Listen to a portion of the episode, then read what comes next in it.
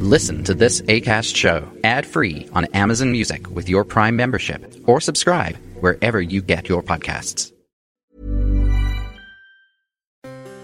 Perle d'histoire.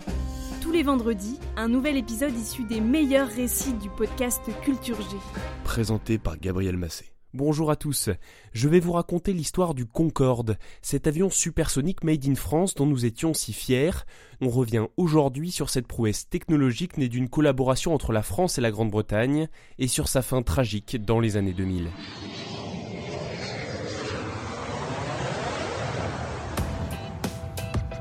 Le 2 mars 1969, après une dizaine d'années de développement, le Concorde décolle pour la première fois de l'aéroport de Toulouse.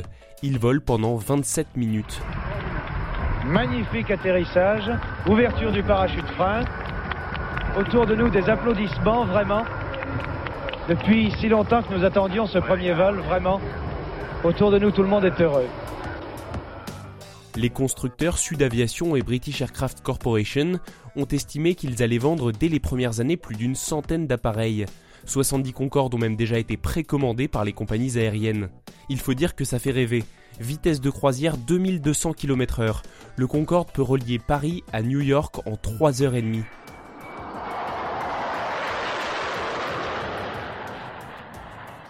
Mais c'est un avion qui coûte très cher. Pour aller à une telle vitesse, il consomme énormément de kérosène. Le premier choc pétrolier en 1971 rend son exploitation beaucoup moins intéressante. Si le prix du carburant augmente, c'est la marge des compagnies aériennes qui diminue. Et puis la même année, l'administration fédérale aéronautique américaine décide d'interdire aux avions civils de survoler son territoire à une vitesse supersonique. La jalousie te sied mal, mon jeune ami. Pour toutes ces raisons, quasiment toutes les précommandes sont annulées, et finalement les deux seules compagnies à exploiter vraiment le Concorde sont Air France et British Airways. Y a rien de pire que l'humiliation et une perte d'argent. Une perte d'argent c'est évident, le Concorde est un échec commercial, mais une humiliation finalement pas tellement. Dans un contexte de guerre froide où les deux grandes puissances mondiales sont les États-Unis et l'Union soviétique, c'est l'occasion pour la France de rappeler qu'elle est un pays de l'innovation, à la pointe en matière de technologie. En décembre 1971, avant l'exploitation commerciale du Concorde, Georges Pompidou l'a utilisé pour se rendre à un sommet mondial aux Açores. Le président des États-Unis, Richard Nixon, est venu lui en Boeing 707. Là-bas, le Concorde est pour tout le monde un objet de curiosité. Nixon lui-même a demandé à monter à bord pour le visiter. Pas mal. c'est top classe. C'est très beau, c'est très beau. J'adore. Pendant près de 30 ans, le Concorde va voler sans faire la moindre victime, jusqu'au 25 juillet 2000, le jour du tragique accident de Gonesse. Il est près de 16h30 à l'aéroport de Roissy, le vol 5490 d'Air France s'apprête à décoller. Il s'élance, un pneu éclate et des débris perforent un réservoir. Une gigantesque flamme s'échappe de l'avion pendant qu'il s'élève au-dessus de la piste. Deux minutes plus tard, il s'écrase sur un hôtel de la commune de Gonesse, provoquant la mort de 113 personnes. Parmi les victimes, 100 passagers, 9 membres d'équipage et 4 employés de l'hôtel. Pour l'une d'entre elles, c'était son premier jour. L'avion qui s'est écrasé était le plus ancien Concorde encore en exploitation, mais il avait subi une révision complète 4 jours avant le drame. C'est maintenant un travail long et minutieux qui attend les experts. Ils devront analyser tous les débris de l'appareil, environ 100 000 pièces différentes. Vous venez d'entendre un extrait d'un reportage diffusé sur la 3 deux jours après le drame. Les experts du BEA, le Bureau Enquête Accident, concluent que le crash est dû à une collision entre le pneu avant droit et une lamelle métallique en titane présente sur la piste. Elle serait tombée d'un autre avion quelques heures plus tôt. Suite à cet accident, le certificat de navigabilité du Concorde est suspendu.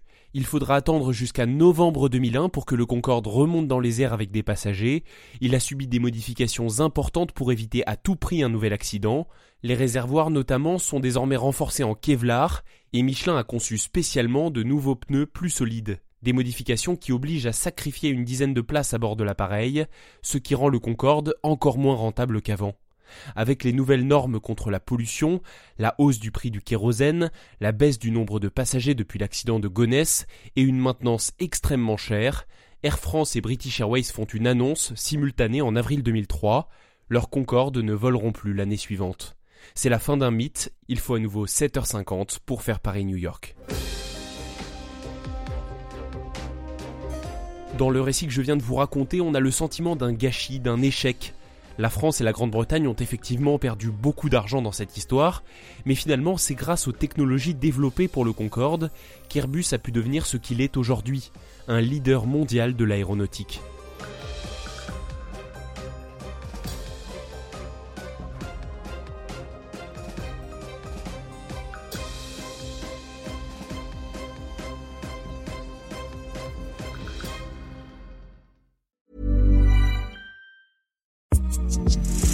Listen to this ACAST show ad free on Amazon Music with your Prime membership or subscribe wherever you get your podcasts.